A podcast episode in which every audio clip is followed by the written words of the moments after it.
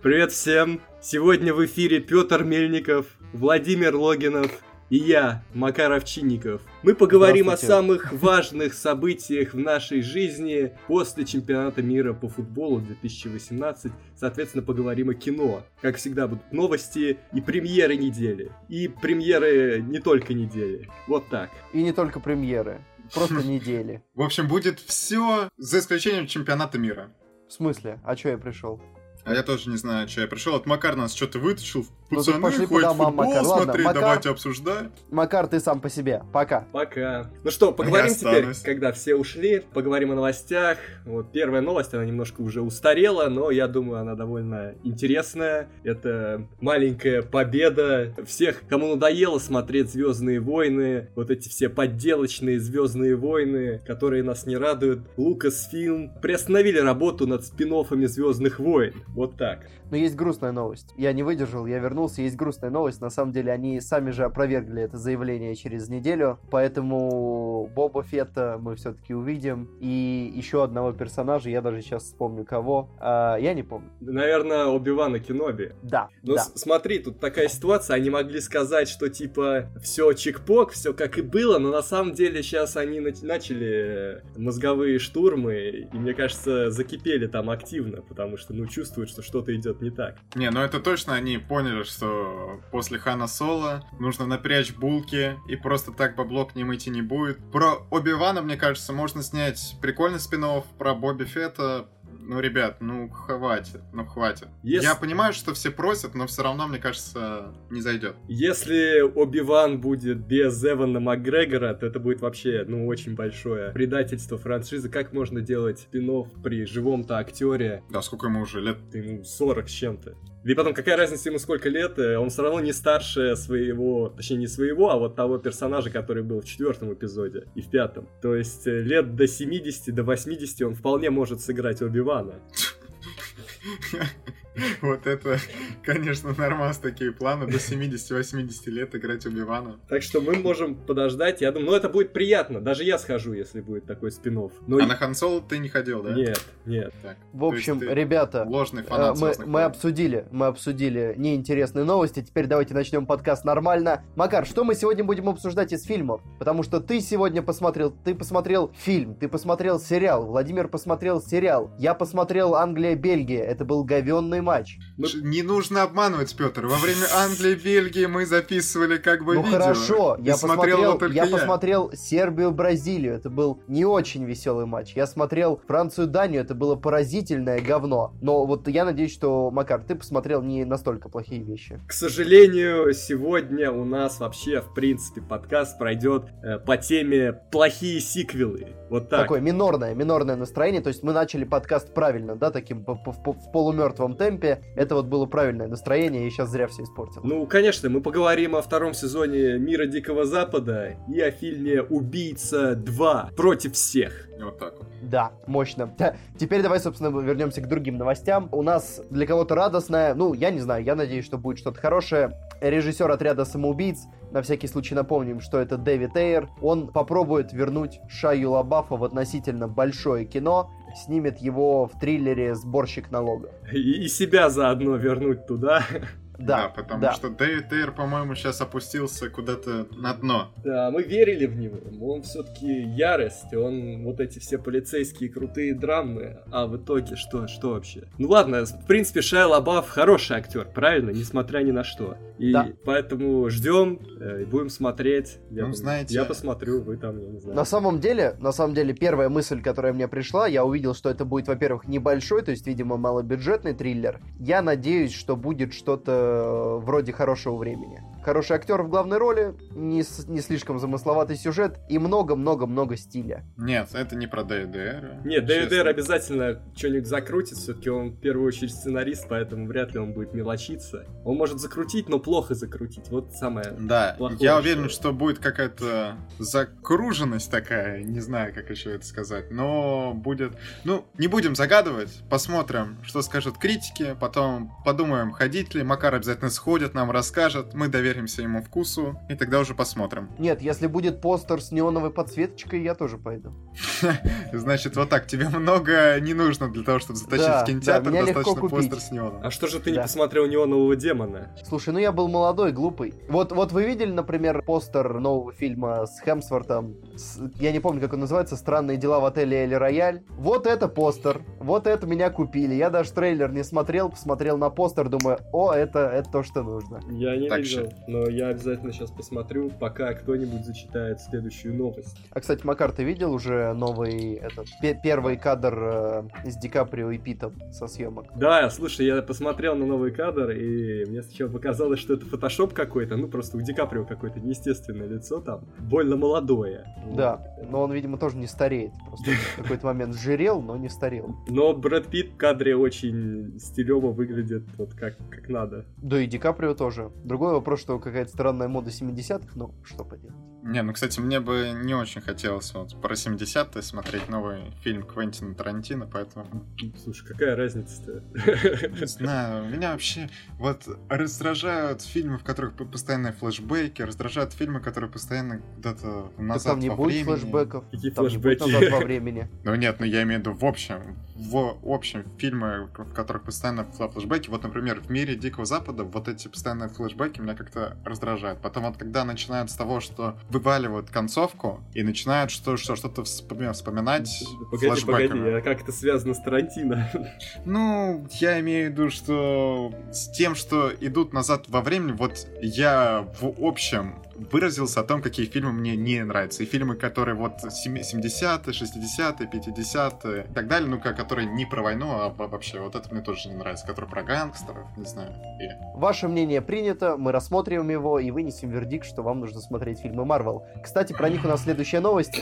Том Холланд раскрыл название нового Человека-паука ну, в общем, это видео в Инстаграме. Он там э, засветил планшет с названием, с логотипом новой части как бы, может быть, можно было бы поверить, что это случайно, но все настолько постановочно выглядит, что это то ли степ, то ли это таким образом студия решила объявить название. Ну так они эти постоянно так делают. С Том Холланд уже не в первый раз делает такие как бы сливы, которые на самом деле это нифига не сливы, и это все пиар-компания. Ну конечно, в общем невозможно. Там у них такие контракты, что дернуться куда-то влево-вправо, что-то слить, ну очень страшно, мне кажется, должно быть.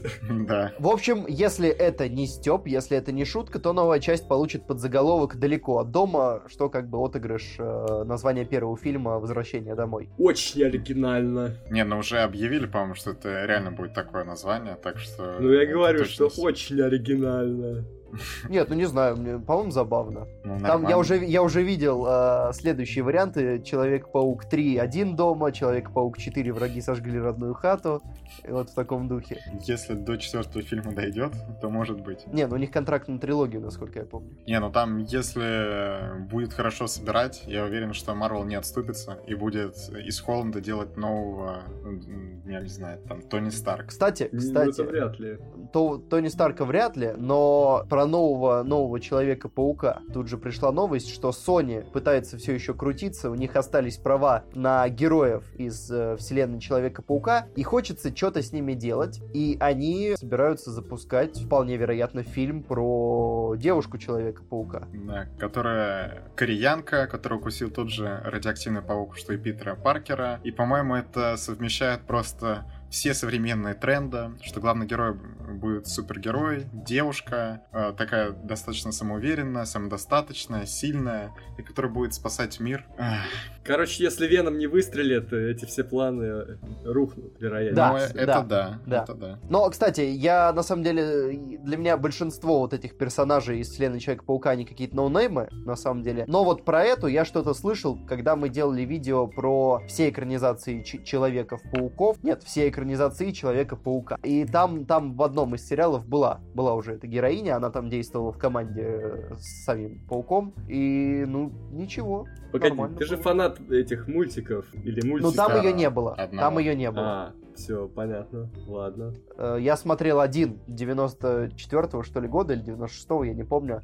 Вот там ее не было, а вот в каком-то из новых она была. Mm-hmm. Вот. Посмотрим, что получится. Тем более, что по Человеку-пауку сейчас что-то много всего будет выходить. Еще же вы видели видели трейлер мультфильма этого, да? Нет. Да, да. Вначале да. я думал, что какая-то срань, а потом нет, в общем, если... Ну, главное, если что сначала-то все думали, можно... что там будет только Майлз Моралес, а оказалось, что будет и нормальный Человек-паук, Питер Паркер, поэтому... Да. Сразу а... можно посмотреть. Ну что, Макар, ты разглядел уже постер? Да, я посмотрел постер. Ну, меня так просто не купишь. Знаешь ли. Посмотри трейлер, может быть он хороший, скажи мне, стоит ли смотреть.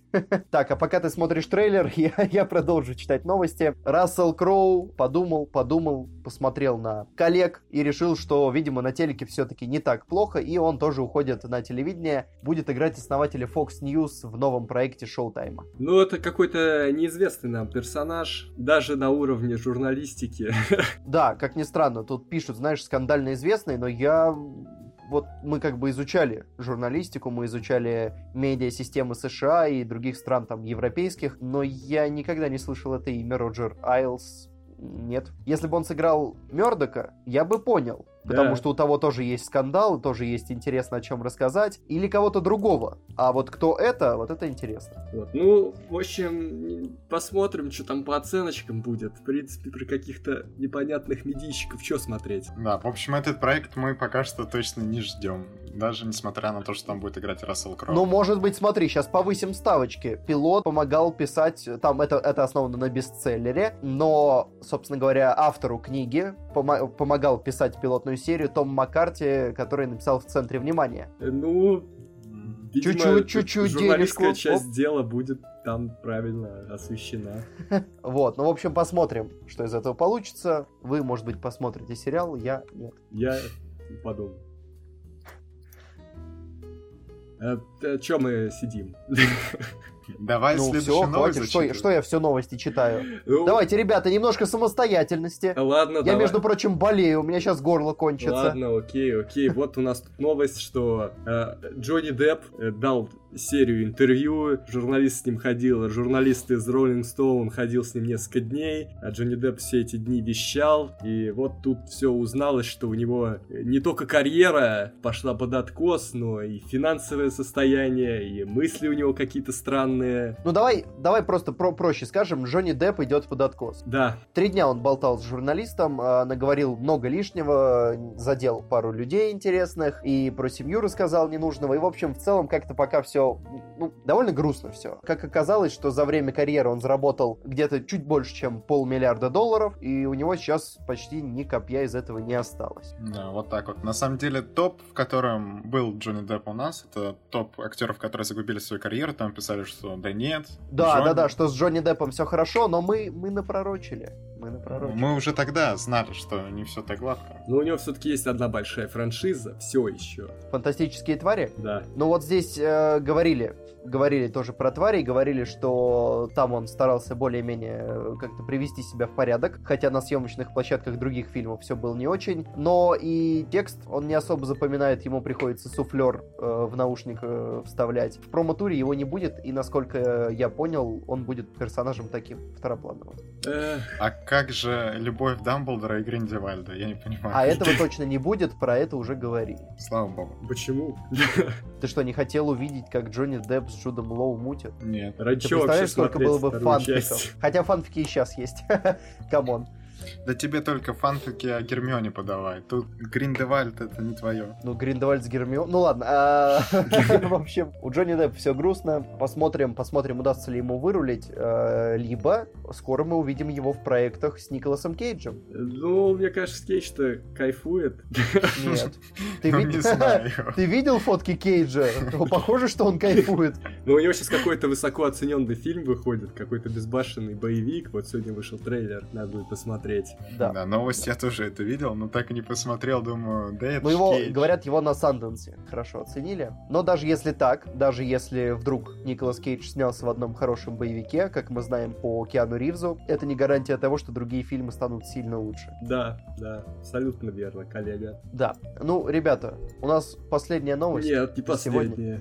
Сценарист Ханна Соло перепишет сценарий пятого Индиана Джонса, который вот-вот уже должен начать сниматься. На самом деле релиз сдвинули на неопределенный срок, непонятно, будет ли этот фильм вообще, что он там напишет. Э, вот, ребята, Владимир, ты посмотрел Хана Соло, ты рад этой новости? А, Ну, как тебе сказать, на самом деле, в Хайне Сойло виноват не то, чтобы сценарист, прям сказать, там вообще фактор проблемы. И поэтому я не знаю, как эту новость воспринимать, что плохо то, что фильм еще сдвигается, а хочется сказать, что Харрисон Форд как бы стареет. И если фильм не выходит в 2020, как хотели изначально, а сдвигается еще как минимум на год, то мне кажется, ну, вообще это, возможно, будет бессмысленно. Ну, точно, скорее всего, Харрисон Форд будет уже на каких-то вторых ролях, во главу угла, если выйдет не его сын, который играет, Ша... которого играл Шайла Лабаф. Ну, это точно не произойдет. Теперь, да, теперь непонятно, кто выйдет во главу угла. Но вообще, мне кажется, вот эта пятая часть лишняя. Нужно, может быть, перезапуск делать лучше, чем какую-то пятую часть, я не а знаю. Лучше сплюнь, сплюнь! Ты, ты что, что ты такое говоришь? Ну, можно ничего не делать, согласен. Можно просто экранизировать Uncharted, тот же, будет то же самое. А его же экранизируют. Ну да, да, но просто это там... тоже плохо. Там И взять нормального актера, да, на роль? Да. Ну, там мы уже обсуждали, что какой-то русский фильм постарался сделать такой, знаете, локальный ремейк Uncharted, который еще не вышел, по крайней мере, постер точно скоммуниздил. Нет, он вышел, он вышел же. Да, я имею в виду Uncharted основной а. не вышел, а тот-то фильм, да, он стрельнул так стрельнул. Ну, это тот самый фильм, как он назывался. Да, неважно. Ну, в общем, да. С Индианой Джонсом все пока что туманно, и мне кажется, скорее всего, просто пятую часть отменят и все. Вот это уже какая-то агония пошла. Но сценарист Хана Соло немножко посидит на ЗП, немножко позанимается сизифовым трудом. Ну тоже вот нашли человека, да? Сценарист Хана Соло. Ну а кого? Соркина что ли брать? Ну кого-нибудь ну, драйвового, не знаю. Вот человек, который, например, может быть, адаптировал последний фильм Спилберга «Первому игроку приготовиться», мне кажется, вот можно было его позвать. Кстати, на самом деле странно, я сейчас зашел посмотреть, что он вообще писал, и кроме Хана Соло, он писал к фильму в первый раз в «Стране женщин», «Хулиганы и ботаны», и «Ботаны», не знаю, и «Бухты Доусона», то есть все. Ну это, это всего... же культовые фильмы на да, подбор. всего пять работ сценариста. Просто и... классические проекты, я бы сказал. Ну, может быть, он там будет один из сценаристов, а не главный. Ну, в общем, ладно, на самом деле как-то это все странно. И последняя новость, ну, даже не то чтобы это новость, а скорее просто статистика. Рейтинги второго сезона Мира Дикого Запада оказались ниже, чем предполагалось они будут. И, как мы сейчас будем разбираться, это все не случайно, не случайно. Да, ну, на самом деле, мне кажется, у всех сериалов такая проблема во втором сезоне. Достаточно сложно удержать ауди аудиторию, и второй сезон всегда становится показательным. Что либо вы можете держать планку, придумываете какие-то интересные ходы, потому что в первом сезоне, когда все идет в новинку, зритель удивлен, но в конце по-любому будет что-то такое, что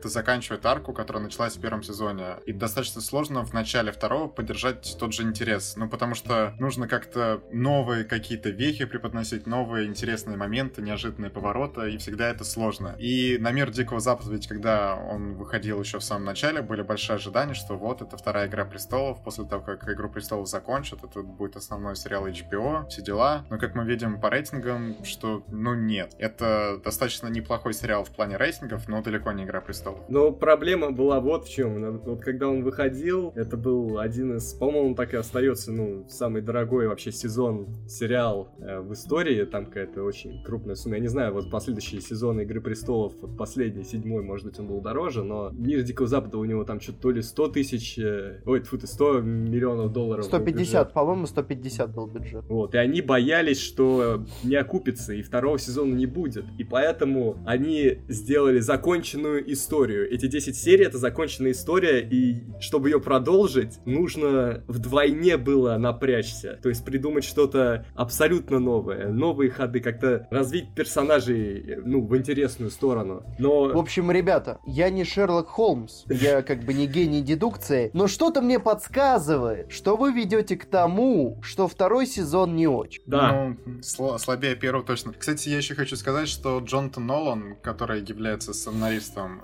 Мира Дикого Запада, сказал, что, скорее всего, ну, точнее, точно сериал не выйдет в, след... в следующем году, что они возьмут такой небольшой перерыв, чтобы собраться с мыслями, придумать над тем, что дальше делать. Третий сезон уже объявлен, он точно будет, но когда еще не, непонятно. И они хотят, ну, что-то новое. Хотя там примерно понятно, что будет в третьем сезоне, исходя из того, как закончился второй. Вот смотрите, вот второй сезон, он развивает именно те линии, которые развивать не нужно. То есть вот мне на ум пришел «Бегущий по лезвию» 2049, и он заканчивается на том, что там вроде какое-то восстание готовится, да, но это восстание не показывается. И ты как бы можешь додумать, но если это восстание бы показали, то фильм бы стал банальный, правильно? Ну да. Да, Э, да. Вот. А вот второй сезон Дикого Запада, вот он как раз показывает это восстание. э, И попадает во все шаблоны, в которые можно попасть, показывая такое. Ну, на Ну самом вот, деле, ребята. мы с тобой уже это обсуждали э, лично, и давай скажем еще раз, что основная проблема, мне кажется, этого сериала и второго сезона в частности, в том, что уже некому сопереживать особенно, что как-то не вызывают эмоции герои, которые показаны, а некоторые из них даже настолько бесят, что просто невероятно. И серии, которые происходят без них, становятся самыми лучшими в в сезоне. Да, героев э, даже не то, что тех, которые нравятся, нет. Нету... Вот на самом деле вот очень сложно назвать, а кто вообще положительный герой в этой истории. Они все какие-то, не знаю, мерзкие. Вот вроде бы... Как... Да, стойте, давайте, прежде чем ты вспомнишь, я скажу, что, ребята, Мы пока мы без, без спойлеров. спойлеров ни к Да. первому, ни ко второму сезону, пока спокойно, но будет часть со спойлерами. Вот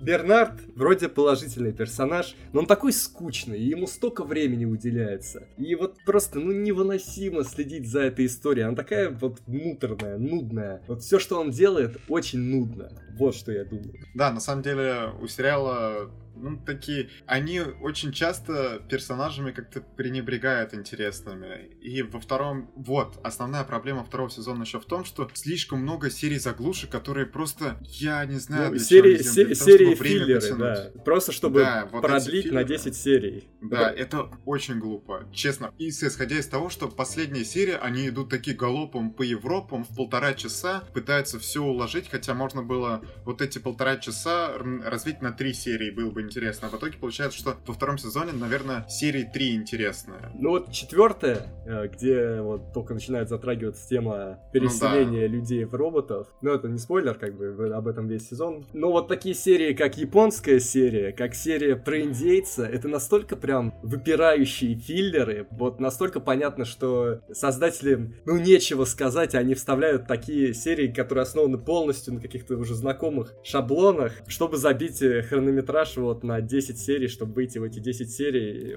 Это некрасиво. Ну вот, Кстати, ребята, э, ребята, я вот ну. зашел специально, я вас слушаю, значит, я ничего не смотрел, но я зашел на Rotten Tomatoes посмотреть оценки эпизодов. И в целом, все эпизоды, кроме двух последних, оценены очень-очень хорошо. Не Ну, шарят, кстати. не шарят. Да, У а, последнего кстати, 74. Это худшая оценка у всего сериала за два сезона. Ну да, 7,74 это очень мало. Еще, на самом деле, я слышал, ну вот я сейчас много разборов читал э, сериала и так далее, и многие называют серию про индейца, на самом деле, да, достаточно такой хороший, одной из лучших в сезоне. Я с этим категорически не согласен. По-моему, это очень скучная серия. Она, во-первых, скучная, во-вторых, она объясняет то, что вообще-то объяснить можно было за 5 минут, а не за 50 минут.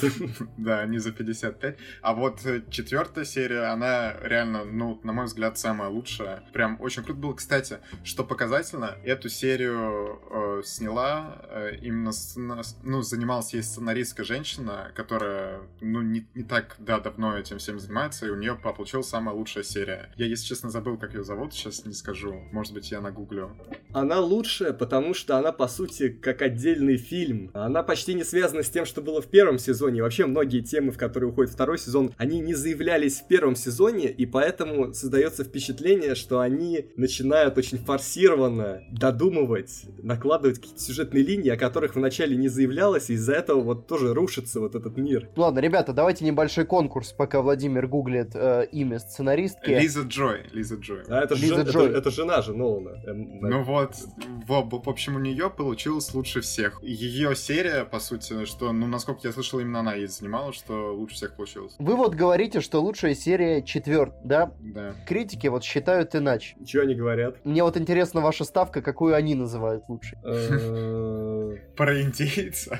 А какая это, я не знаю. Ой. Девятая, по-моему. Нет, нет, восьмая, восьмая. Восьмая. Сейчас и... Я бы сказал, наверное, э, ли- девятая, девятая, наверное, лучшая девятая, по их мнению. Ты Да невнимательно меня слушал. Не, девя... девятая и десятая самые слабо оцененные, Петр ведь сказал. А, Так, ну что, Владимир? Петр, восьмая, восьмая, наверное. Ну, Ну, мимо, мимо, мимо, все мимо. Третья. третья... Ой, третья... Сто это- процентов. Это, по-моему, про самураев, если я не ошибаюсь. нет, а, нет, э, ч- пятая пятая, была про самураев. Ой, плывем и ставим в материале, Макар, давай. Ой, ребята, ну не знаю, что я вас позвал. Я бы сейчас спокойно по оценкам с томатов бы сам рассказал про сериал, что хорошо развивается, ну, к финалу немножко скопустился. Нет, нет, на самом деле, что десятая серия еще лучше, чем предыдущие были, я скажу так, потому что предыдущие вообще было очень скучно смотреть. Вот что три серии было нормально, одна из них четвертая, ну, наверное, я скажу еще последняя. О, еще какую-то я оценил, я сейчас уже не вспомню какую, ну там что, что-то было в начале такое интересное. На самом деле, вот мне очень не, не зашла первая, наверное, потому что, ну, всегда первая серия нового сезона сложно смотреть после того, как, как бы казалось, тот был уже завершенный. И в конце, вот мне, мне кажется, финал сериала, хоть это было интересно смотреть, но намного хуже, чем финал первого сезона. Он, У тебя нет такого вау-эффекта, просто нету. Э, он еще и довольно предсказуемый, я бы сказал. Ну, а да, а чё? Да, вот это что, ну просто нету какого-то неожиданного поворота. Ну нет, наверное, он там есть один,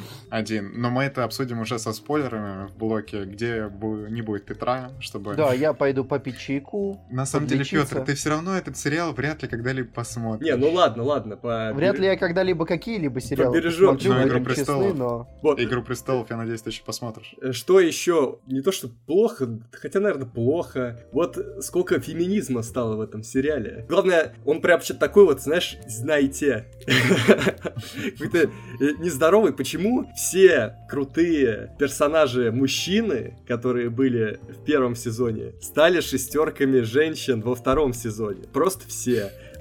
Ну, кстати... Может быть, к этому каким-то образом причастна Лиза Джой? Ну, она же, она ведь первый сезон тоже писала, так что... Наверное, потому что Джонатан Нолан стал в нее под каблуком, и сразу все мужские персонажи тоже стали под, под каблуком у женских. Но на самом деле, мне кажется, у сериала недостаток хороших мужских персонажей. Ну вот реально, что Бернард такой неоднозначный, что вроде хочешь ему сопереживать, а вроде как-то непонятно, а больше... А вообще очень сложно сопереживать кому-то в этом этом сериале, потому что ни у кого нет направления, они просто ходят по пустыне э, в разные стороны, и вот ты и вначале не понимаешь, куда они идут, и под конец ты не понимаешь, а зачем они туда шли, как да. бы и чего, потому что у многих роботов мотивация появилась только ближе к концу, попасть в эти кисельные берега.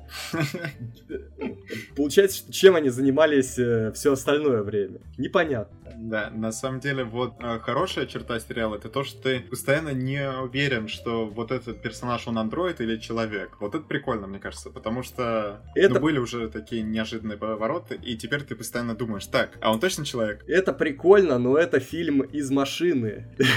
Ну... Вот в чем дело. Вплоть до копирования некоторых сцен, где герой, например, один из героев вскрывает себе руку. Это чисто эта сцена из машины. И там это смотрелось гораздо более убедительно чем здесь. Ну, еще Человека в шляпе, мне кажется, они слили вообще просто. В первом сезоне это был реально персонаж, который тебе не нравился. Во втором как-то, ну, его слили, ну, вообще, ну, те, никаких эмоций он мне не вызывал. Вообще непонятно, что... о чем хотел сделать-то весь сезон. Да я тоже не понял. Кстати, вот этого нам так и не объяснили, в этом проблема. И там в ну. конце очень интересно. Это, это не спойлер. Он, он заходит в лифт, он, ну, он добрался до места, куда он должен был добраться, заходит в лифт, едет вниз, монтажная склейка, и мы его уже видим где-то на пляже с другими людьми. Куда он ехал, почему он не доехал, почему нам не показали, куда он приехал, что он сделал. Не-не-не, на, на самом деле, вот сцена в конце, я про нее почитал, но я с самого нам начала примерно так и думал, и там на самом деле есть мы это объяснение, мы, мы с тобой об этом поговорим в блоке со спойлерами вообще. Окей, ну ладно, давай... О чем говорят все эти люди? Давайте проставим оценки. Я нет. Давайте проставим оценки. И поговорим ставить. о дальнейшем. Да, давай, Петр, вот что ставишь ты? Я думаю, э, атмосфера 10, актеры 9, сюжет 6. Ага, ага, Общий вот. балл 7. Так, ну все, можно расходиться, в общем. Так, ну давай по очереди. Актеры, я, я ставлю... Я, я даже не знаю, учитывая, что все остальное было неинтересно. Ну, 6, пусть будет 6, хотя это те же актеры, но... Не я поставлю 8 все-таки, мне кажется, актерская игра достаточно нормальная. Та актриса, которая играет Долорес, мне кажется, ей очень тяжело играть, потому что, ну, кстати, на, наверное, это признак хорошего актера, когда в первом сезоне один и тот же персонаж вызывает, ну, в первом и во втором сезоне совершенно разные эмоции. Нет, Долорес, да, она была просто великолепной в первом сезоне, а во втором даже проблема в том, что она тоже вот как бы ведь не объяснили, что она хочет. Да и, не. И мы 10 серий смотрим на персонажа, который не знает конкретно, чего он хочет. Да не, ну тут я не согласен. Ладно, давай пойдем дальше. Атмосфера. Что ты ставишь атмосфере, Макар? Э, атмосфера 2. Ну, просто не знаю, я каждую серию смотрел через силу, не знаю, какая там атмосфера. 2. Вот, кстати, э, на самом деле мне повезло, что я второй сезон смотрел э, в Амедиатеке каждую неделю условно, что я именно был на премьерах. Мне кажется, я бы не смог смотреть этот сериал 10 серий подряд. Ну вот как-то, что я, если бы я пропустил все премьеры и смотрел бы вот первый сезон, что я сосмотрел 10 серий подряд, а второй сезон... Вот эти два балла я поставил как раз за четвертую серию, она хорошая, а все остальное... До свидания. Нет, нет, не согласен. Ладно, атмосфере я поставлю 7. Давай теперь э, финальный. Это сценарий. Один. Один. Блин, ну ты просто... Я понял. Понимаешь, то, что показали нам за 10 серий, должно было произойти в первой серии. Вот и все. Как бы, что тянули кота за яйца, непонятно. Единицы. Ладно. Не, я сценарию поставлю 6 все-таки, что сценарий, что я думаю, это как раз-таки проблема сценаристов, что очень много серий филлеров. И из этого 6. Но так у них все равно есть свой стиль. И опять-таки, что мы сравниваем с первым сезоном, а нужно, ну вот я ставлю оценки сейчас так по отношению к другим сериалам. По отношению к другим сериалам это достаточно такой плотный сериал, и он, ну, все, он точно будет у меня там в топе лучших сериалов 2018, потому что это, так или иначе это событие, что второй сезон получился хуже, но, блин, не на единицы все-таки.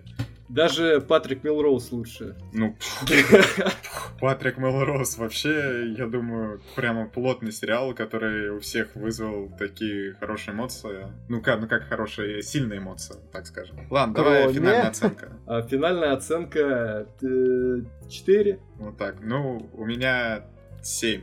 Может быть, с тремя... Ну, не, 7, 7. Очень жалко, что, не, что на КП нельзя ставить оценки отдельным сезоном. Я не хочу убирать десятку э, с первого сезона, как, поэтому оставлю ее там, ладно уж. Ну, кстати, говорили, что хотят тебя ввести на КП, что можно отдельно эпизодом будет ставить, отдельно сезоном. Ну, это правильно. Ну, это будет очень круто, очень круто будет, да. Так, ну что, обсудили часть без спойлеров. Сейчас будет блок со спойлерами, ребята. Я пойду попью чайку, а потом вернусь, потому что нам еще нужно будет договорить про фильм «Убийца», про его продолжение.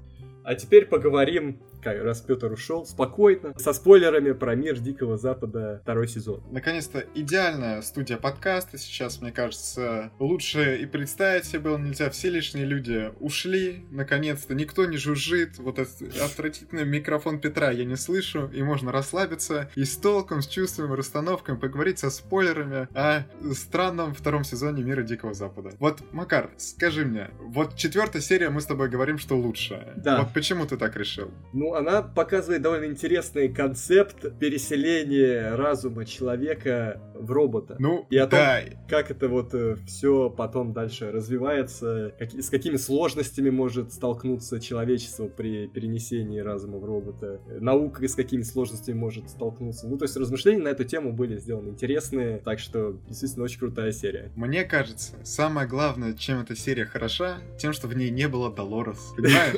Долорес? Да, что...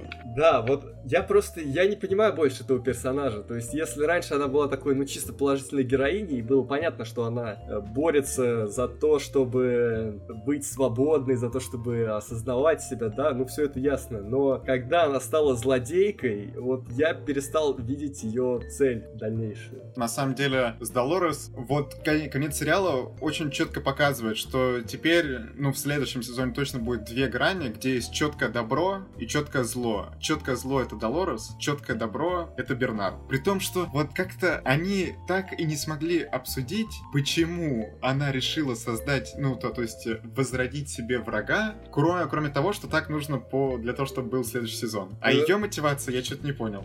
Вот ее мотивация, типа, убить всех людей, и я бы, ну, как бы понял, если это какое-то иносказание, может, она хочет э, не убить всех людей, а как-то захватить власть, я не знаю, как Скайнет, как еще что-то. Но нам ведь, кроме того, что она хочет убить всех людей, ну, ничего больше не дали. Вот ну, мне да. непонятно, ну, это как-то очень плоско для современных сериалов и вообще для современных историй. И вообще непонятно, откуда у нее, ну, столько злобы, потому что она реально появилась ни с того, ни с сего. Ну, то есть она убила в конце первого сезона героя Энтони Хопкинса, но э, почему это сразу повлекло такую реакцию внутри, я так и для себя не разобрался. В общем, я в эту историю не верю. Не, ну там ведь они это объясняются тем, что Энтони Хопкинс изначально в нее вложил вот то, что вот она именно такая. До этого она как бы, ну, у нее какой-то другой, видно, был программный э, код. А после этого она, можно сказать, пробудилась и вот стала вот такой вот просто неприятным персонажем, причем который, вот это злодей, который вызывает вот одним своим появлением, ты думаешь, блин, опять Долорес, господи, ну невозможно на это смотреть. Да, это ну, точно просто... не из тех злодеев, которые, вот, типа Джокера, да, тебе приятно смотреть, хотя да, ты понимаешь, что это да. абсолютное зло, но это, во всяком случае, не тривиальный подход, да. Ну, может быть, Джокер это даже слишком крупно, но вот в «Игре престолов», ну, полно таких злодеев, на которых э, смотришь и чувствуешь прям какой-то вот не... Не то, что ты, о, опять он, а ты думаешь, вот, типа, ну, какая-то реальная неприязнь, тебе хочется, чтобы с ним, ну, поскорее разобрались как-то, э, что-то с ним, ну, как-то посмотреть, что он делает и что ему противопоставят. А смотреть, что делает Долорес, неинтересно, потому что она... А что она, собственно, делает? Она просто идет, едет, идет, едет. Да, причем абсолютно непонятно, для чего она это делает. Ну, вообще, кстати, вот э, кому больше всего не повезло, это вот э, той же женщине, в конце оказывается, что Долорес стала ей. И, по идее, в первом сезоне она была, ну, таким, скорее положительным, чем отрицательным персонажем. Потом весь второй сезон ты, ты думал, что она была просто конченая стерва. Но в конце-то оказывается, что вся вот эта линия в будущем, что там была Долорес в итоге, а не эта женщина. И как-то получается, что... А потом э, ветка, которая уже из будущего показывается, там Долорес опять в своем теле, а в теле этой же женщины кто-то еще. Ну да. А, и кто это, непонятно. Ну, скорее всего, это... Ну, та, которая была в борделе. А, да, я понял. Да, вот, mm. вот наверное, она. Потом, да. что вот еще такого мне не понравилось в этом сезоне? А, вот, смотри, они весь сезон, по крайней мере, Долорес пытается выйти из парка. Но ведь в конце десятой серии предыдущего сезона героиня Тэнди Ньютон вышла из парка, и это особых проблем у нее не было у нее с этим. Непонятно. И вот поэтому я думал, что в первой же серии второго сезона уже роботы поймут, как выходить из парка. И это было бы ну, гораздо интереснее сразу посмотреть, э, что будет, а не смотреть еще целый сезон, как они бесцельно ходят по этому парку. Да, вот в этом плане вообще парк, я, если честно, уже надоел. Что при этом они показали три мира из заявленных, я не помню, сколько там, семь или, ну, может быть, не семь надо но явно они говорили, что миров в парке будет больше, чем три. А сейчас пока что показали три. И, если честно, мне уже не хочется вот смотреть на парк, потому что, ну, он, честно, надоел. И, кстати, вот в конце, где Дала Лорус вроде как уходит из парка, очень интересная сцена, что Эшли Стапс, э, ведь он понимает, что она андроид. Да. Нас, насколько это. И ее просто пропускает. И есть теория, что, возможно, он тоже андроид. Да. И из-за этого он ее отпустил. Либо он просто сопереживает андроидом. Ну, да, непонятно. Понимаешь, тут такое дело, что, в общем-то, этому герою не везло и с андроидами, и с людьми. У него очень хреновое начальство. И роботы тоже ничуть не лучше. И, в общем-то, мне кажется, ему пофигу вообще, что происходит. Пусть, типа, сами разбираются. Ну, хочет выйти, пусть выходит.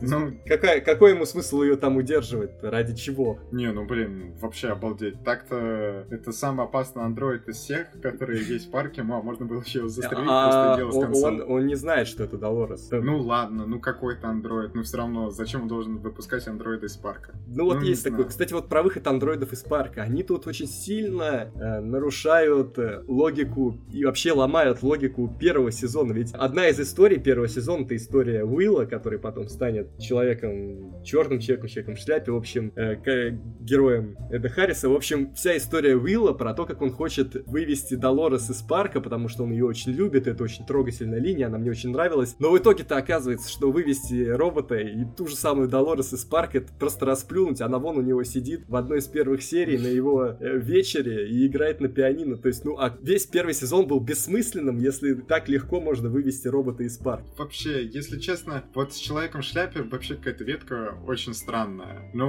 вот когда появилась его дочь, мне казалось, что все, сейчас второе дыхание будет. Тем более начали раскручивать с его женой вот это все. Э, но что-то в конце как-то вообще непонятно. И вот, сцена с лифтом. Да. Насколько я понял, там э, произошел опять, э, вот пока они едут в, в лифте, это уже начинается прям далекое будущее, где его начинают тестировать, ну, видимо, андроид в, в оболочке его дочери. И что вот он, как персонаж из четвертой серии, начинает переживать один и тот же день. И для, для него это день, когда он убил свою дочь, соответственно. И что его тестируют и задают тоже вот вопросы. И судя по всему, что даже спустя столько лет, а ну там видно, что это уже далекое будущее такое, что они все еще эту технологию до конца не отшлифовали. И все еще... А, кстати, ведь э, когда Бернард Долорес приходит вот в это, не знаю, как чистилище, где программа сказала, что на самом деле они думали, что люди намного сложнее, но все их поступки умещаются, ну, что вся их логика умещается в одну книгу, и порой для людей, ну, поворотной точкой становится какое-то одно событие в жизни. И из-за этого -то они и не, не могут прийти,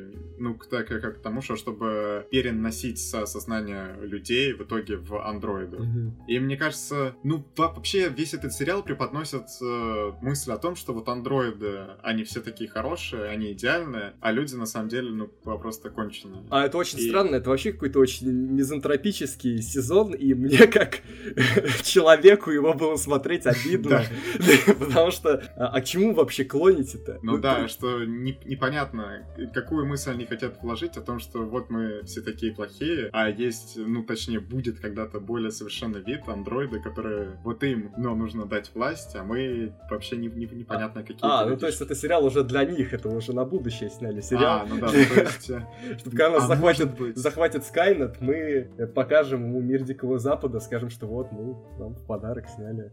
Да, все, смотрели. А может быть, они вернулись в прошлое и создали сериал про себя? Потому что реально про людей ничего хорошего не сказано. Там не то, что они там тоньше чувствуют или еще что-то. Ну, хоть один плюс у человека есть. Оказывается, что ничего нет. Просто ничего нет. Причем из людей всего, по-моему, один такой персонаж, которому ты сопереживал, и ее в конце убивают. И, это вот это... Ну да, вроде ты сопереживаешь, а с другой стороны, а зачем она в это все ввязалась? Она могла бы... Она же знает, где выход, пойти на выход. Да, могла свалить просто и все. Да, я тоже этого не понял, на самом деле. Но хотя бы ей как-то сопереживал, потом ее просто, оказывается, как-то убивает очень тупо. Ну, э, вот, вот вообще знаешь, смерти в этом сериале очень тупые. Очень забавно, но в этом сезоне единственный персонаж, которому я сопереживал, это сын вот этого владельца парка, который а, был а, злоде... Логан. Да, Логан, который был злодеем в первом сезоне, а здесь его показали в другом ключе. Вот он единственный интересный персонаж человек в этом. Ну, чисто для меня. Ну, его было-то очень мало, прям совсем мало. Его мало, но это вот просто золотые моменты этого сезона. Ну да, и что в итоге для его отца это стала ключевая точка, которая он постоянно возвращается, вот когда он сыну не помог. И сын через год умер в итоге. Да, вот это была единственная для меня такая прям очень интересная линия. А насчет человека в черном, блин, сколько в него пуль всадили за этот сезон? Да, да. Но особенно в конце, я уже думал, что ну все, сейчас его убьют. Да. Мне, мне кажется, лучше было, чтобы его убили уже и все. А они вообще сыкуют э, убивать персонажей, как, блин, они так трепетно к ним относятся. Игра престолов их, их рубит, а тут они прям да. вот ну максимально, чтобы никого не убили, чтобы их довести до конца. И то, и в конце они их выводят, ну, абсолютно скучным образом. И вот этот черный человек, ну, в первый раз ему всадили пулю он его вытащил, ладно, допустим. Но потом ему их всаживают, и он уже ничего с ними не делает. Там были даже пули в живот, и ему все равно пофигу, а ведь он дед. Ну да, непонятно. Может, он андроид уже тогда был? Ну, хотя непонятно. Ну, это странно, потому что а какой смысл делать андроида старого? Почему нельзя сделать э, андроида с молодым телом? Ну, блин, ну чтобы его все приняли за деда реального. Ну, а ну не знаю. все равно, ну сколько, ну лет 10, а потом ему все равно придется э, менять тело, чтобы выглядеть нормально. Он же не будет ходить всю жизнь таким. Не, ну это уже сложно. Еще я хотел бы в конце затронуть тему Мэйв. Мне в этом сезоне она совершенно не понравилась. Мне кажется, вообще вот вся эта история с ее дочерью очень глупо выглядит. Она ну, потому глупо что... выглядит. Ну, типа, супер умный андроид да. страдает такой фигней. Да, вот честно. Что просто ведь она сама понимает, что она андроид, и типа, что вот в какой-то там ее жизни у нее была дочь, которая непонятно помнит ее, не помнит. Она, да, должна понимать, что этой дочери уже наверняка другая мать, судя по тому, что ей-то роль сменили, значит, и роль матери на кого-то другого поставили. Ну и вообще вот все вот это, у нее такие возможности, она их тратит на то, чтобы найти какую-то дочь, да, допустим, и в конце попросту жертвует собой якобы для того, чтобы спасти свою дочь. Ну, а которая, как... ну давай. А как жертвует собой сценарист, который с ней ходит? Вот я вот ни на секунды не поверю, что он смог это сделать. Он, да. же, он же весь сезон сыковал, боялся, и тут он такой, я пойду пойду, я пойду на смерть. Ну, хорош. Вообще, чё это? Да. И ради чего? Он причем он даже не ее спасал, он по сути спас этого ковбоя. Да, да. И потом этот э, ковбой все равно умирает. Не, мне тут э, Антон, Антон мне хорошую идею подкинул. Ну, опять же, это ну, очень натянуто, что он типа спас э, свое творение. Он же все-таки написал этого ковбоя. Но все равно очень э, зыбко. Вот если бы мне надо было спасти какой-нибудь выпуск опасного кино, наверное, я бы не побежал под пули.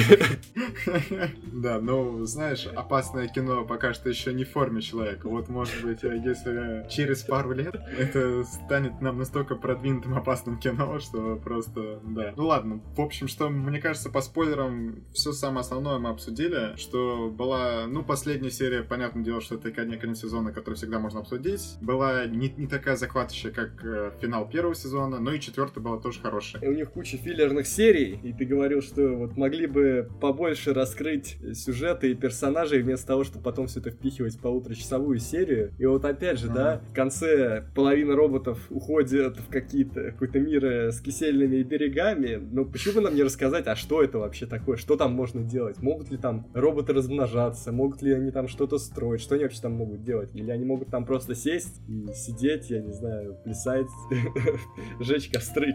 Чем они там будут заниматься? Если они так и будут жить там, сколько их там было, ну, человек 50, допустим. Ну, ведь это можно просто в итоге сойти с ума, а нам показали, что роботы могут сходить с ума. Да ладно, ну что, ну они там создадут свою деревню и все. На, кстати, насколько я понял, что там такая концепция, что те, кто ушли в эти кисельные берега, что все, они уже дальше не появятся, что они, в общем, обрели вот этот идеальный мир, и про них дальше, не, ну что этот мир затрагиваться никак не будет. То есть э, вот то, что Долорес в конце туда отправила Тедди, это значит, что все, э, в общем, его ветка закончена. Ну, грустно, все-таки вот он был хорошим персонажем, хотя довольно скучным даже в первом сезоне, потому что тогда он да, был слишком вот правильным. Он очень скучный сейчас. Но вот это опять-таки говорит о том, что со создатели даже здесь, э, у них не хватило яиц на, на то, чтобы убить окончательно персонажа, а сделали ему такую концовку, типа, что все окей. Ну, а в принципе, Зачем? они же не могут убить полностью роботов, они все восстанавливаемые. Ну да, да, это тоже. Тем более там ведь в конце вот этим э, двум людям, которые взяв вместе с сценаристом ходили, или как, как этого человека нам назвать, как, который писал сценарий, что им поручили задание в итоге восстановить всех роботов, кого могут. Так что...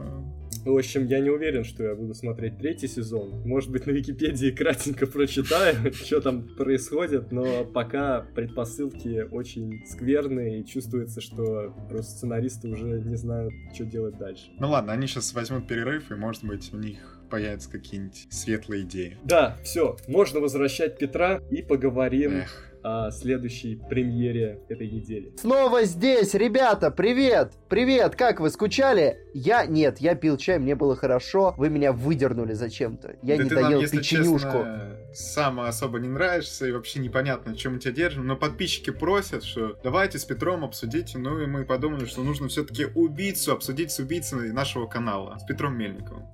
Я, я думал, мы тебя за этим сюда позвали, то есть ты даже не убийца, то есть ты, в принципе, можешь отключаться от этого подкаста. Макар, давай с тобой обсудим нормально убийцу второго. Э, давай, э, Петр, ты смотрел первую часть? Ты знаешь, я в итоге так и не досмотрел ее. А не, вот не, я-то не посмотрел. Я, не, а? Посмотрел, да, хорошо. И что, как тебе? первая часть, Владимир? Ну, что я поставил первой части 7, и видишь, Петр, я в отличие от тебя прислушиваюсь к нашему киноману. Вот он за день до того, как сходил на «Убийцу 2», сказал, ребята, посмотрите обязательно Слушай, убийцу, у меня было два дня снял... на это. Да. Он за, за день, это было два дня, я ничего за два дня не собираюсь смотреть. А, но... Вот так. А но, а я посмотрел, потому что я нормальный представитель э, сообщества кино Огонь. Но, слушайте, ребята, ну это ж Тейлор Шеридан. Я смотрел у него два фильма, и он в обоих был очень хорош. То, как бы, что, почему, почему 7, Владимир? Почему 7, если э, Ветреная река была на все денежки? Если э, любой ценой был очень хороший? Ну, потому что, на самом деле, мне показался сценарий, ну, таким, жидковатеньким, что для боевика, наверное, сойдет. Но это, это не боевик, это криминальная драма, я бы сказал, с ну. элементами боевика и триллера. Ну хорошо, допустим, что это криминальная драма, но ну не так было интересно, что мне кажется, этот фильм тащит именно актерский состав, очень крутой, очень крутой актерский состав, и Эмилия Блант, э, Дель Торо, и Бролин, ну, прямо очень круто. И тот парень, который потом сыграл в прочь. Ну, и, и тут... соответственно и, соответственно, Дани Вильнев, который да, это все вот снял. Надо очень круто. режиссера. Да, да, что Макар нам э, позиционировал именно как, ну это же Дани Вильнев, нужно посмотреть. И я посмотрел, в общем-то, что а, мне кажется, тут еще играет то, что фильм на экране, ну не прям очень жестокий, но там на самом деле именно по психологии, вот после того, как я посмотрел фильм, я подумал, что вот он реально жестокий. Потому что там э, женщина, одна из главных героинь, ну ты так думаешь. Хотя на самом деле, наверное, это не так все все-таки. Ее постоянно бьют там, причем достаточно жестоко. И как в маме этого... или чуть-чуть э, чуть мягче? Не, ну там прям жестко на самом деле, прям жестко так это. Ну это же такой довольно реалистичный фильм, поэтому, наверное, не как в маме, и поэтому, наверное, немножко больнее, кажется. Да, то есть э, в этом плане прямо так, это бьет по психологии, и, наверное, особенность того, что у нас сейчас такое с харасментом, вот эта вся история, вот мы с Магаром как раз-таки обсуждали до подкаста, наверное, все это как-то сейчас воспринимается чуть-чуть по-другому. Но при этом главная героиня женщина с точки сценария абсолютно бесполезный персонаж. Э, на, ну, сам, на самом деле нет. Тут, во-первых, ну, два интересных момента. Твист, то, что ты смотришь фильм и думаешь, что она главная героиня, а потом оказывается, что это другой человек главный герой. А второе, вот, э, когда я читал рецензии по второму фильму, кто-то очень правильно сказал, что во втором фильме нет персонажа, который был бы моральным центром картины, который бы, по которому можно было как-то мерить остальных персонажей, которые, в общем-то, все в той или иной степени плохие. Mm, и ну, вот кстати, Эмили Блант, да, она как раз такой персонаж, по которому ты ориентируешься, что из себя представляют остальные герои. Да, ну, в общем, вот тут, наверное, я понял. Соглашусь. Кстати, я понял, что первый убийца... Да, давай ты. Кстати, а у второго убийцы ты сейчас оценка на КП выше, чем у первого. Это очень странно. Я вроде уже влепил туда, но... Но оценка пока что не поменялась, да? А, ну, а, а, Макар, вот скажи мне, значит, первый фильм вам понравился? Ну, в целом. В да. целом было неплохо. Тут еще вот... Э, Вильнев? Я забыл сказать, вот что реально очень круто, что меня сразу поразило в первом «Убийце», это именно операторская работа. Она как будто делает э, историю, которая вот рассказывается, э, в два раза атмосфернее. То есть вроде бы это простая криминальная история, но такая операторка выводит ее просто на какой-то абсолютно новый уровень, и плюс саундтрек, как будто это фильм ужасов. Вроде герои просто едут на машине, а играет саундтрек, как будто они едут по минному полю, а не по дороге Ага, вот мы опять-таки с Макаром это обсуждали. По дороге, где висят трупы, отрубленные головы. Наверное, там, да, должна быть какая-то веселая такая музычка, расслабляющая еще, знаете, там какой-нибудь почилить там. Ну, а я, я, кстати, забыл про это, но э, я помню, что было очень атмосферно и вот стрёмно, когда все это происходило. И э, потом очень удивила та легкость, с которой они въехали и потом выехали оттуда. Ой, да, ну там такое, на самом деле, вот этот эпизод с Мексикой, он, по-моему, очень стремительно развивается и очень стремительно заканчивается. Потому что я потом так э, щелчок пальцев, и они уже в другом городе. Но мы ведь все все-таки собрались, чтобы обсудить убийцу. Второй фильм. Да, вот Петр хотел что-то сказать. Э, да, привет. Я хотел адресовать вам следующую вещь. Макар, не надо быть Шерлоком Холмсом и знатоком дедукции, чтобы понять, что второй фильм понравился тебе меньше. Но Дани Вильнев посмотрел вторую часть и сказал, что он в восторге. Ну, знаешь, Кэмерон тоже посмотрел пятого Терминатора, и что он сказал?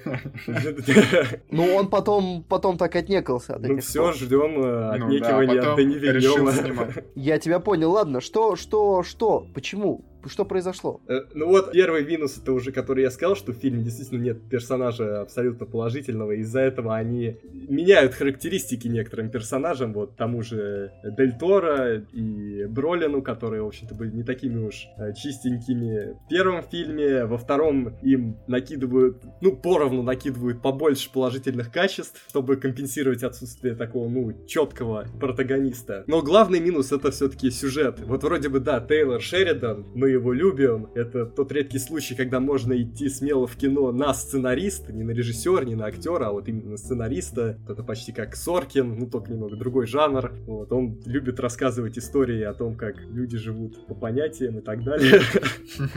И вот это меня и купило. Я не хотел идти на вторую часть, потому что я предчувствовал, что что-то будет вот, ну, наверняка не будут дотягивать. Ведь самый плохой жанр в кино как мне кажется. Это даже не мелодрама, а недобоевик, когда боевик не доводит до своего, до катарсиса, не знаю, до какой-нибудь крутой высокой когда, точки. Когда вроде и стреляют, но маловато. Да, вот как был фильм Оливера Стоуна, вот эти особо опасные, или как э, последние фильмы Стэтхэма, где он вроде дерется, а вроде полфильма что-то там слезы льет, не пойми что. Хм. Тут вышло как раз вот именно что-то такое, потому что вот я говорю, первая часть это криминальная драма, а смотрю трейлер второй части, они заявляют это как боевик какой-то, и, в общем-то, наверное, логично было бы... Вторая часть вряд ли бы они вытянули сюжетно. Ну, объективно. Против первой части они бы вряд ли что-то смогли противопоставить. Я думал, вот они сейчас затащат боевичок крепкий, потому что, ну, явно, что в первом «Убийце» были очень сильные, э, хоть и не многочисленные экшн-сцены, и вот я думал, это будет фишкой второй части. Но нет, они пытались э, начать рассказывать историю, и именно попытались, потому что вначале нам заявляется, что вот герой Джоша Бролина э, получает задание развести... Развестись. Нет.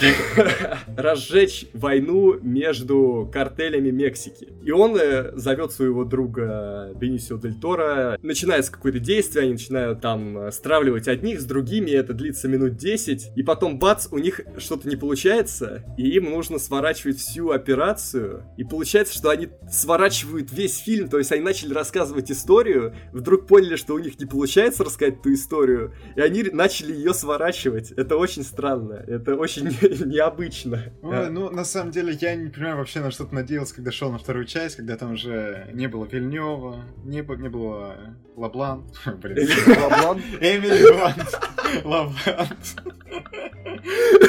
Это немножко, немножко друзей мы сейчас закинули, так почти, почти. И то не совсем, да? Да, да, да. Да, в итоге начали сворачивать историю, и вышел фильм такой, который мог бы раньше пойти сразу на DVD, но сейчас уже и DVD-то особо никто не покупает. Ну, по iTunes сразу покупают. Одно и то же, по сути. Вот, что осталось хорошего? Э, это актеры, это саундтрек, по-моему, который был и в предыдущей части, и используют его точно так же. И некоторые сцены целиком перешли из первой части во вторую, и они все еще смотрятся неплохо. ну вот, это все плюсы.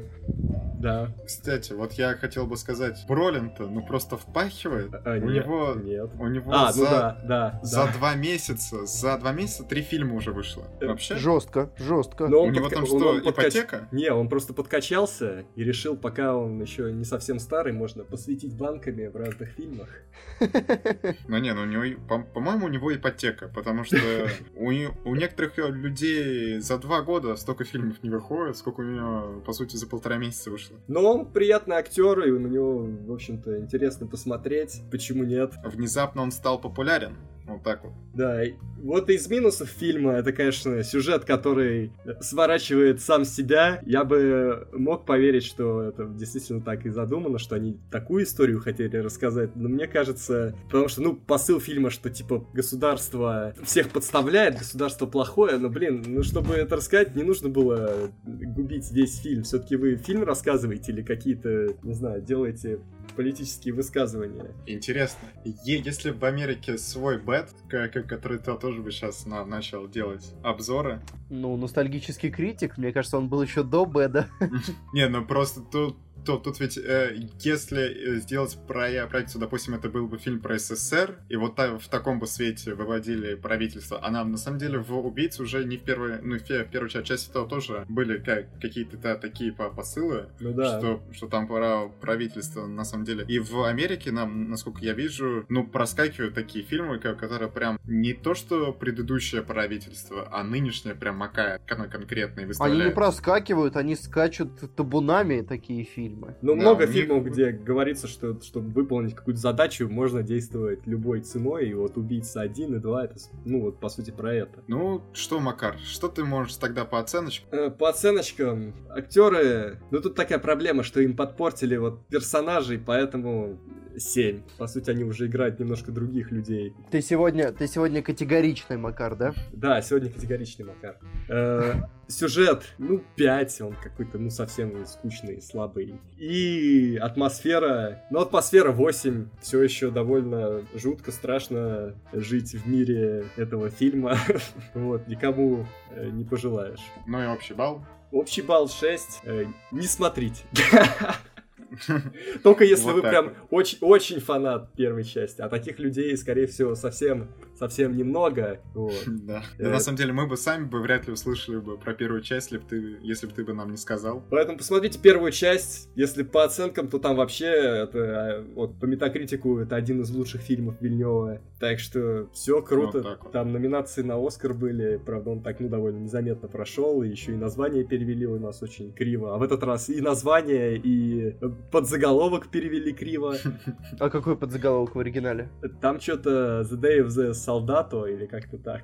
Сейчас скажу, сейчас скажу. Day of the Soldado. Soldado. Ну, в общем, да, какой-то непонятный. Это, кстати, 62 на мете сейчас фильма. Ну, вот 62 это такая зона, где обычно скучные фильмы. Не, ну 62 это еще зеленая, нормально. Ну, она зеленая, понимаешь, вот и как я обычно говорю, если зона 50-60, то чаще всего это, если дело идет о таких, таких крупных проектах, это значит, что фильм недостаточно плох, чтобы над ним смеяться, но недостаточно хорош, чтобы получать от него удовольствие. Ну, просто ну, так очень часто бывает. Есть исключения, но можно назвать очень много примеров, которые подтверждают мою теорему. Знаете, что я понял из сегодняшнего подкаста? Да. То, что, что можно напилить мимасиков, какой, Макар, сегодня ты? Да, да. Вот, например, сегодня ты категоричный. Завтра ты милый. А послезавтра кто Дай такой бог. Макар? Если, если хорошее кино посмотрит Макар, тогда как бы есть варианты. А так пока, пока не предвидится. Скоро я буду опасным, если вы понимаете, о чем я. Да, опасный Макар это всегда страшно для съемочного процесса. Да, да, и для нашего времени. Ладно, ребята, хорошо сегодня посидели, поговорили, а, а может быть и не очень. Мне кажется, все-таки без Владимира было бы лучше, наверное. Но что да, поделать? Петр, э, ничего, ничего, Петр. В следующий выпуск мы пройдем с Макаром вдвоем, чтобы там тебя не нагружать. Поэтому чего? Спасибо, спасибо, да. спасибо. В другом подкасте на другом канале. А это был подкаст Киноогонь. Печь ее почаще, Петр. Я здесь один. Пока. Пока. Пока. А песню не сказали. А песня будет Нирваны. Hard Shape Box, на которую сделал сделан э, ремиксик в мире Дикого Запада. Я думаю, приятная песня. Там же в этом, в мире Дикого Запада, там же саундтрек это переделанные рок-хиты. Там заглавная тема все все-таки, насколько я понимаю, не переделана, а так остальное туда. Да, а так там я ну, много слышал знакомых мелодий, они то и дело всплывают.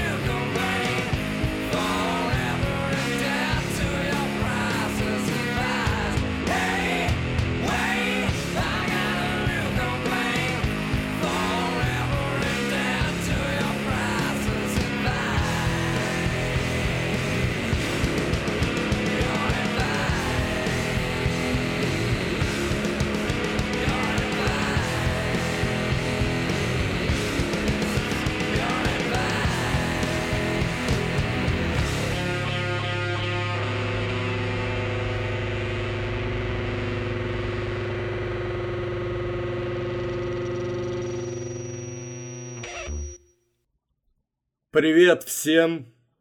В студии сегодня Петр Мельников, Владимир...